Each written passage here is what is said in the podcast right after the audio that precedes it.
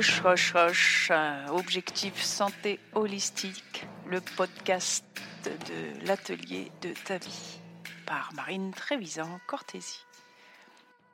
Je suis coach et consultante en santé holistique, spécialisée dans l'accompagnement du changement global, physique et mental, et j'accompagne des pépites qui croisent mon chemin à devenir la meilleure version de soi-même, c'est-à-dire corps, âme et esprit.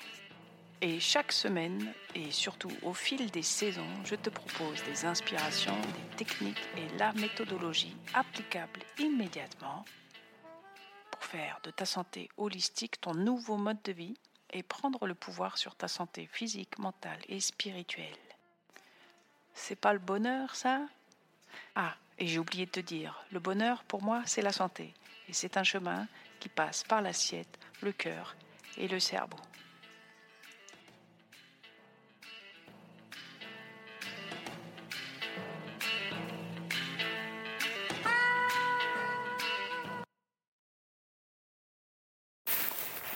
Namasté ma chère Pipite, bienvenue dans ce nouvel épisode de Hoche. Aujourd'hui, j'enregistre ce podcast en version euh, nature et découverte, puisque je l'enregistre en faisant ma promenade sous un merveilleux soleil. J'ai décidé que j'avais pas envie de rester assise à mon bureau par ce merveilleux soleil. Alors tu vas entendre les éléments qui caresser ma promenade. Là peut-être déjà le vent. Et j'espère que tu sentiras les rayons du soleil sur ta peau. Parce qu'aujourd'hui, on va parler printemps. Ouais, je sais, on n'y est pas encore, mais en MTC, donc maintenant tu as compris qu'il y a une autre, un autre calendrier des saisons. Et nous sommes entrés depuis le 15 janvier dans l'intersaison. Alors l'intersaison en MTC, c'est comme son nom l'indique, une saison entre les saisons. On a les quatre saisons identiques aux nôtres, printemps, été, automne, hiver.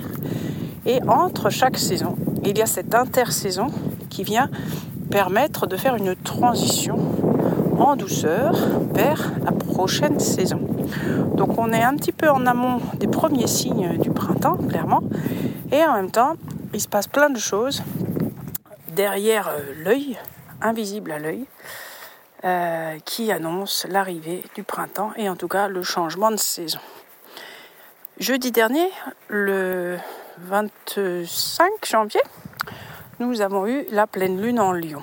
Et c'est super intéressant, comme par hasard, puisque euh, la pleine lune en Lion, c'est la pleine lune euh, qui va nous inviter pendant toute cette prochaine lunaison à euh, s'interroger sur la façon dont on s'aime. Et pourquoi est-ce intéressant par rapport à la notion d'intersaison? C'est parce que l'élément attaché va être la terre. Et les organes, le système d'organes associés, c'est le système rat, rat pancréas et estomac. Donc ça va être le système digestif certes, mais également la digestion de nos émotions. Et en général, les émotions sont suscitées, en général ou très souvent, suscitées par la perception qu'on va avoir du regard de l'autre sur soi. Et euh, le chakra impliqué dans cette énergie de l'intersaison de la rate, c'est le troisième chakra, Manipura chakra, le chakra du plexus solaire, qui est le soleil du corps, l'ego au sens de la construction de soi et de l'amour de soi, puisqu'au-dessus, on va vers le cœur, et on peut euh, faire cette analogie, dire que si le chakra du plexus solaire est déstabilisé, le chakra du cœur qui est juste au-dessus va avoir du mal à être harmonisé, fluide, et comme on dit, ouvert, même si c'est une notion peut-être euh, maladroite. Mais en attendant, le chakra du cœur fermé, c'est souvent parce que l'ego, la construction de soi et l'amour de soi a été euh, blessé, abandonné, traumatisé, trahi, etc. Alors je reviens quelques instants sur les notions un peu théoriques de la MTC sur l'intersaison. L'intersaison va durer 18 jours, deux fois 9 jours, une durer une séquence de 8 jours, de 9 jours, pardon. Une séquence de 9 jours qu'on appelle la transition, qui est la période où on va sortir de la saison précédente, en l'occurrence l'hiver, et une saison d'amorçage qui nous fait entrer délicatement dans la prochaine saison qui sera ici le printemps. Entre parenthèses, le printemps arrive déjà le 10 février dans euh, le calendrier de la médecine chinoise. Si vous avez lu mon article de blog, euh, Faire la marmotte en janvier, vous avez compris que le mois de janvier, c'est un mois où il ne se passe pas grand-chose. Et euh, c'est un mois où on est après les fêtes. On est un peu secoué par toute cette période de décembre où on a festoyé plus ou moins, déprimé plus ou moins pour certaines personnes. Et en janvier, on est supposé, en théorie j'entends, prendre des résolutions pour recommencer l'année, se lancer dans de nouveaux projets, alors qu'en fait le corps, il est à peine sorti de cette fin d'année, quelle que soit la façon dont on l'a vécu, et on est en plein cœur de l'hiver. Et ma recommandation en mois de janvier, c'est donc de faire la marmotte, c'est-à-dire euh, hiberner, prendre soin de soi à l'intérieur de soi, que ce soit physiquement ou euh, géographiquement. On reste à l'intérieur de chez soi. Pas trop aller à l'extérieur de chez soi, puisque ben, par exemple il y a plein de virus qui traînent, donc on n'est pas obligé de les propager. Et surtout, profiter de cette période d'introspection pour faire le point et effectivement, éventuellement, un bilan de fin d'année. Qu'est-ce que j'ai fait de mon année précédente et qu'est-ce que je pourrais bien me souhaiter pour l'année prochaine? Mais ça ne veut pas dire de passer à l'action. La marmotte, vous pouvez aller voir euh, l'article de blog. Euh, la marmotte, elle sort de sa tanière quelques secondes. Elle regarde si le printemps pointe le bout de son nez et quand il pointe pas le bout de son nez, elle rentre à nouveau dans sa tanière. Donc on a un espèce de petit mouvement, sursauts d'énergie et puis des retours au repos. Et la plupart des gens avec qui je travaille en ce moment ont globalement cette sensation que c'est un peu dur de se mettre en route, mais j'y vais un petit peu, je fais un petit pas, je m'agite un peu, puis je suis fatiguée. Respecter ce rythme, c'est tout à fait naturel.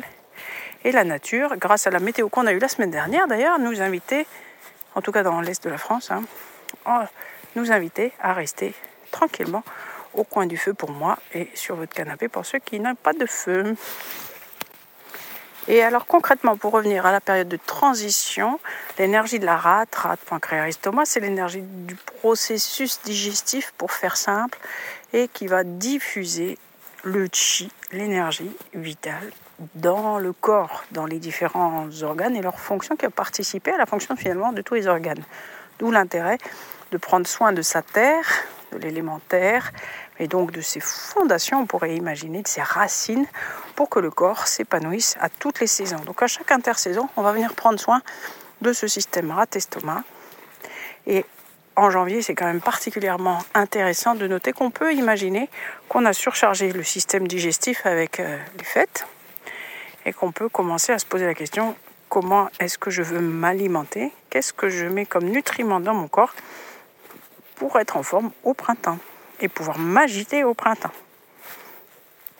Je vous donne quelques conseils euh, de nettoyage, de, des recettes de cuisine que vous trouvez en lien donc avec l'article de blog euh, que vous trouvez en dessous de cet épisode. Et hum, l'idée principale, ça va être simplement de se poser et de prendre conscience où j'en suis. Par exemple, nous on a acheté une cagette entière de pour la fin de l'année. Et franchement, je pense que j'ai mangé du fromage pendant un mois. D'ailleurs, j'ai pas complètement fini. Mais il faut savoir que le fromage est un facteur déséquilibrant pour euh, l'énergie de la rate, par exemple. C'est humidifiant. D'ailleurs, vous avez tous remarqué que la raclette était fort digeste. Et du coup, voilà, on peut commencer à se demander qu'est-ce que j'ai dans le frigo, euh, qu'est-ce que je peux alléger. Et par exemple, eh ben, supprimer quelque temps le fromage paraît une excellente idée. Et alors non, c'est pas simple. Je n'ai pas dit que c'était facile, je n'ai pas dit qu'il fallait faire ça drastiquement du jour au lendemain. Par contre, y penser et prendre la mesure, l'ampleur des dégâts, euh, peut être une idée. Sachant que si on veut que quelque chose change, il faut changer quelque chose.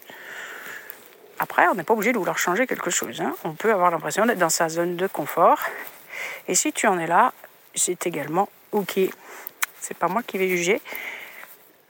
pose-toi simplement la question où j'en suis et comment je me présente à cette énergie du printemps qui va pas tarder. D'ailleurs, nous sommes entrés dans la deuxième phase, la phase amorçage, au moment de cette pleine lune à peu près.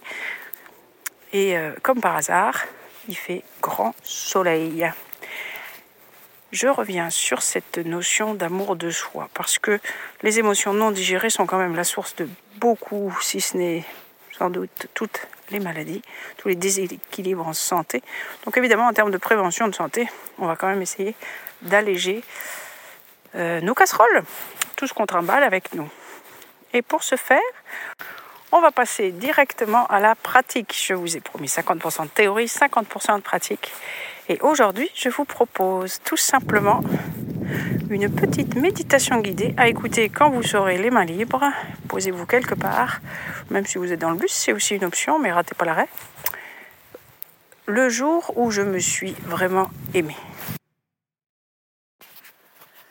Voilà, voilà, je suis rentrée à l'intérieur pour vous proposer l'exercice, entre guillemets, c'est pas vraiment un exercice, c'est un petit plaisir, une petite pastille d'amour euh, revenir à notre idée de d'amour, de soi, de la pleine lune en lion et du printemps, puisque le printemps va être en février et le mois de février, donc ce mois de la pleine lune en lion, c'est le moment de profiter de ces énergies pour choisir vers quoi nous voulons avancer.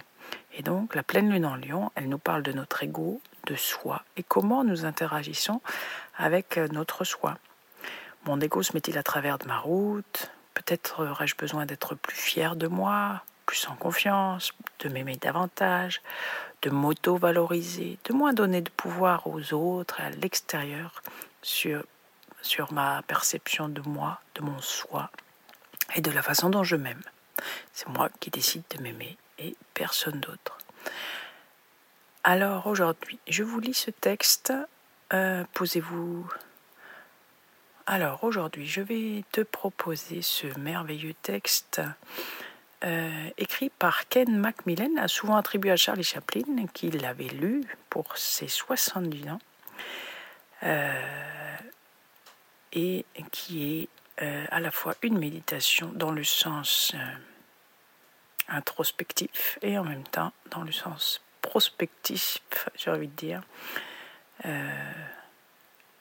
Pose-toi la question après cet exercice, où en es-tu par rapport à l'amour de toi-même? Le jour où je me suis aimée pour de vrai, j'ai compris qu'en toutes circonstances, j'étais à la bonne place, au bon moment. Et alors j'ai pu me relaxer. Aujourd'hui, je sais que cela s'appelle l'estime de soi. Le jour où je me suis aimée pour de vrai, j'ai pu percevoir que mon anxiété et ma souffrance émotionnelle n'étaient rien d'autre qu'un signal lorsque je vais à l'encontre de mes convictions. Aujourd'hui, je sais que cela s'appelle l'authenticité. Le jour où je me suis aimée pour de vrai, j'ai cessé de vouloir une vie différente et j'ai commencé à voir que tout ce qui m'arrive contribue à ma croissance personnelle. Aujourd'hui, je sais que cela s'appelle la maturité. Le jour où je me suis aimée pour de vrai, j'ai commencé à percevoir l'abus dans le fait de forcer une situation ou une personne dans le seul but d'obtenir ce que je veux, sachant très bien que ni la personne ni moi-même ne sommes prêts et que ce n'est pas le moment. Aujourd'hui, je sais que cela s'appelle le respect. Le jour où je me suis aimée pour de vrai, j'ai commencé à me libérer de tout ce qui n'était pas salutaire, personne, situation, tout ce qui baissait mon énergie. Au début, ma raison appelait cela de l'égoïsme. Aujourd'hui, je sais que cela s'appelle l'amour-propre. Le jour où je me suis aimée pour de vrai, j'ai cessé d'avoir peur du temps libre. Et j'ai arrêté de faire de grands plans, j'ai abandonné les méga projets du futur. Aujourd'hui, je fais ce qui est correct, ce que j'aime, quand cela me plaît et à mon rythme. Aujourd'hui, je sais que cela s'appelle la simplicité. Le jour où je me suis aimé pour de vrai, j'ai cessé de chercher à avoir toujours raison. Et je me suis rendu compte de toutes les fois où je me suis trompé. Aujourd'hui, j'ai découvert l'humilité. Le jour où je me suis aimée pour de vrai, j'ai cessé de revivre le passé et de me préoccuper de l'avenir.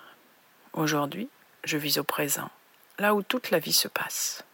Aujourd'hui, je vis une seule journée à la fois, et cela s'appelle la plénitude. Le jour où je me suis aimée pour de vrai, j'ai compris que ma tête pouvait me tromper et me décevoir. Mais si je la mets au service de mon cœur, elle devient une alliée très précieuse. Tout ceci, c'est le savoir-vivre. Nous ne devons pas avoir peur de nous confronter. Du chaos naissent les étoiles. Aujourd'hui, je sais que ça s'appelle la vie. Namasté, ma chère pépite.